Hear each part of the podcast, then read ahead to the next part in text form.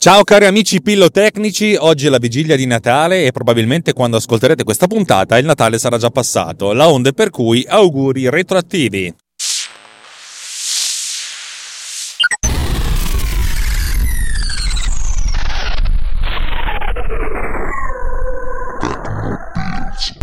Oggi piccola puntata veloce, spero, eh, perché faccio una, un follow up come voi sapete io odio la parola follow up, però un, uno dei nostri tele, cari teleascoltatori, Giovanni, ci ha fatto una domanda, eh, me l'ha fatta in audio, per cui ve la, ve la ripropongo e vi darò una risposta brevissima. Buongiorno a tutti e buone feste, è la terza volta che provo a registrare questo messaggio vocale, vediamo se ce la faccio.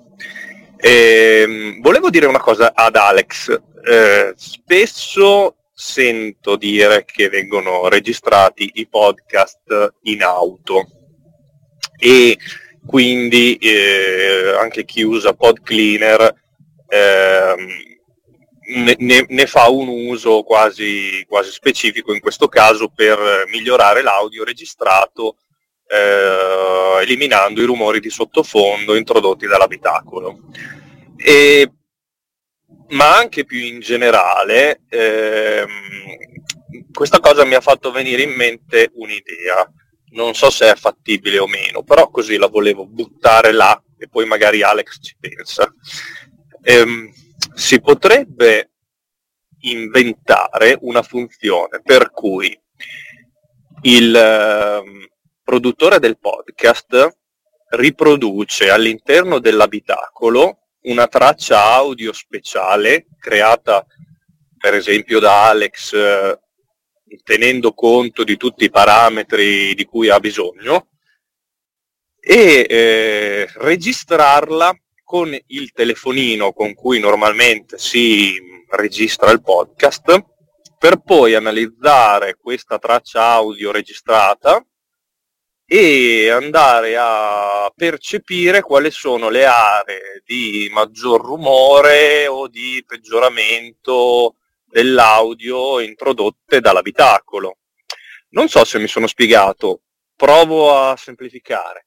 Riprodurre un suono all'interno dell'abitacolo, magari dagli altoparlanti della radio, registrarlo col telefonino, analizzarlo, capire come va equalizzato il suono per eliminare meglio i rumori di sottofondo e amplificare meglio la voce all'interno di quell'abitacolo e poi creare una sorta di equalizzatore preset specifico per eh, la tua macchina, che so, Fiat Panda, Audi A4 e Lamborghini Diablo Roadster. Sì, perché voglio dire, se uno ha la Lamborghini Diablo Roadster e vuole registrare un podcast, poveretto, bisogna anche aiutare, aiutare anche lui. È una cazzata atomica o è una buona idea? E, e se è una buona idea, si può mettere in atto? Ciao a tutti! Allora, come potete sentire, il contributo di Giovanni è molto interessante.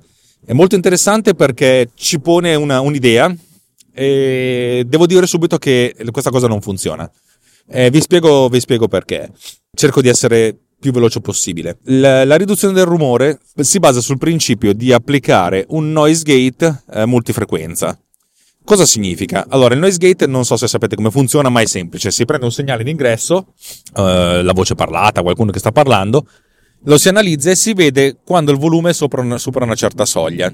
Se il volume supera una certa soglia, allora si fa passare, altrimenti se non la supera, si abbassa del tutto. E uno dice cosa significa si abbassa del tutto? Praticamente si chiude. Infatti, noise gate si chiama il cancello del rumore.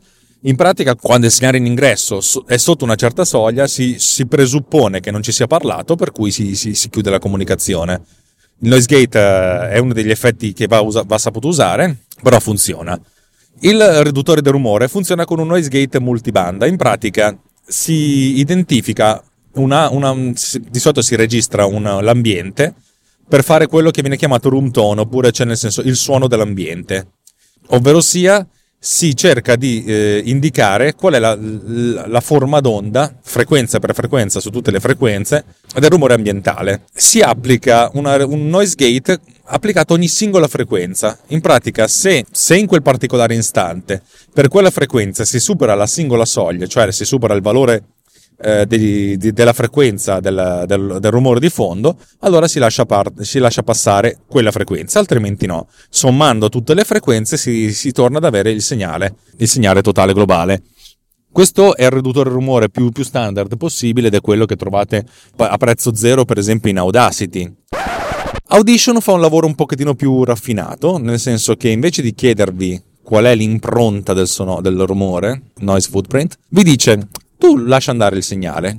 Io cerco di capire istante per istante quali sono le frequenze che rimangono costanti, cioè quelle che sono lì sempre, non c'è bisogno di, di, di, di, di eliminare, cioè sono lì costantemente. Queste robe che sono costanti, non nel sempre, ma che si evolvono, ma diciamo secondo per secondo, queste sono le frequenze che sono, sono sempre lì, non sono parte integrante di qualcosa di transiente o di, di temporaneo e di conseguenza vengono identificate volta per volta, cioè istante per istante, secondo per secondo, come rumore e vengono eliminate. Il riduttore di rumore di Audition è un po' più raffinato di quello, di, di quello gratuito. Pod Cleaner fa una cosa a metà strada, in pratica prende tutto il file, capisce dove ci sono i momenti di silenzio, cioè non di silenzio, dove c'è qualcuno che non sta parlando, e, e, prende questi momenti come qui non c'è nessuno che sta parlando, per cui è l'impronta sonora dell'ambiente ed applica un filtro del primo tipo. Il massimo si raggiunge con eh, Isotope RX6, RX6 che invece è uno strumento che dopo aver eliminato le frequenze costanti e averle eliminate in maniera molto incisiva, cerca di andare a ricostruire il, il segnale mediante te- delle tecniche di intelligenza artificiale, in pratica ricostruendo uh, la, la, la, componente della voce dopo aver tagliato con l'accetta, cioè molto più pesantemente. In pratica c'è un intervento di sfondo molto, un intervento del denoiser molto forte che però viene attenuato dalla fase di ricostruzione. Isotope RX è un programma da 700-800 dollari, cioè capite che è un altro tipo di categoria di prezzo. Ora, l'idea di fare un'impronta sonora dell'auto può anche aver senso, talmente tanto dal singolo modello che è praticamente impossibile, dipende dalla velocità dell'auto, dalle condizioni atmosferiche, dipende dal modello di auto, dall'alimentazione, benzina, gasolio, GPL, cioè dipende da talmente tanti parametri che è praticamente impossibile. Non solo, dipende dalla velocità, se andate in autostrada, se andate in città, dipende dalla presenza o non presenza di vento contrario, dipende da come tenete il telefono. Se spostate il telefono in automobile durante una conversazione di mezzo centimetro avete un'impronta completamente diversa, per cui fare l'impronta dell'audio non è assolutamente sensato. L'approccio di far uscire dai diffusori un segnale per capire come viene distorto è una cosa che si fa spesso e volentieri, ma ipotizzando la curva di equalizzazione di un segnale per la sua riproduzione. Cioè, stiamo parlando del play, non del record. Sono due cose un po' diverse. Di per sé anche, poteva anche avere un senso, anzi ha un senso, però ha, mm, è praticamente è, è impraticabile, non si può realizzare. Infine io ci terrei a farvi ricordare una cosa, ricordarvi una cosa, che PodCleaner è un'applicazione che viene venduta a 3,99 è un'applicazione a 3,99 È un'applicazione che potrebbe anche teoricamente starsene su un, su un, iPhone se avesse un senso. In realtà non è che ce l'ha un senso. Cioè, dubito che qualcuno che fa le registrazioni vocali poi si possa pensare di, di, pulirle, di pulirle. Quei pochi pazzi che possono pensarlo probabilmente sono anche persone che hanno degli strumenti che, che utilizzano magari eh, su desktop. Vabbè, però ripeto, l'ordine di grandezza è quello. Non si può pensare di avere un'applicazione di classe desktop iperprofessionale eh, a, quel, a, quel, range di prezzo. Cioè, non, non si può pensare né di, di, di, di svilupparla e né di, comprarla per certi versi. Non, non avrebbe senso. Io non voglio mettermi in concorrenza con Isotope, cioè sono dei mostri sacri, ma non voglio neanche mettermi in concorrenza con Audition. Audition è un programma che se comprato standalone ti costa 15 dollari al mese, se messo insieme in tutta la, la Lambardan della Creative Cloud costa dai 30 ai 60 dollari al mese.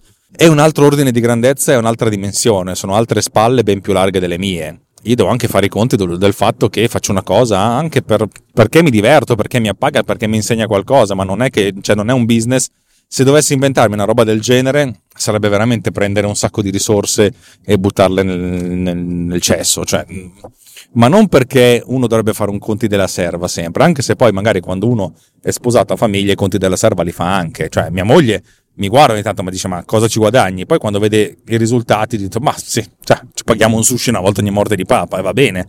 Però inventarsi, mettersi, impegolarsi una cosa del genere Infatti tutte queste, queste, queste, ricerche, queste cose vengono fuori da eh, ricerche universitarie, tesi, eh, master, cioè cose che appunto la gente fa perché viene pagata non tanto perché viene pagata per, per, per, ricercare, non è una questione di soldi, pecunia, eccetera, eccetera, eccetera, quanto è una questione di eh, dedicare del tempo della propria vita alla ricerca perché in quel momento della vita ha un senso, fuori un, un po' di meno non in questo caso e non in questo caso così, così esagerato. Cosa ne pensate? Comunque ragazzi, detto questo, direi che per questa puntata molto breve di risposta dovrei aver terminato.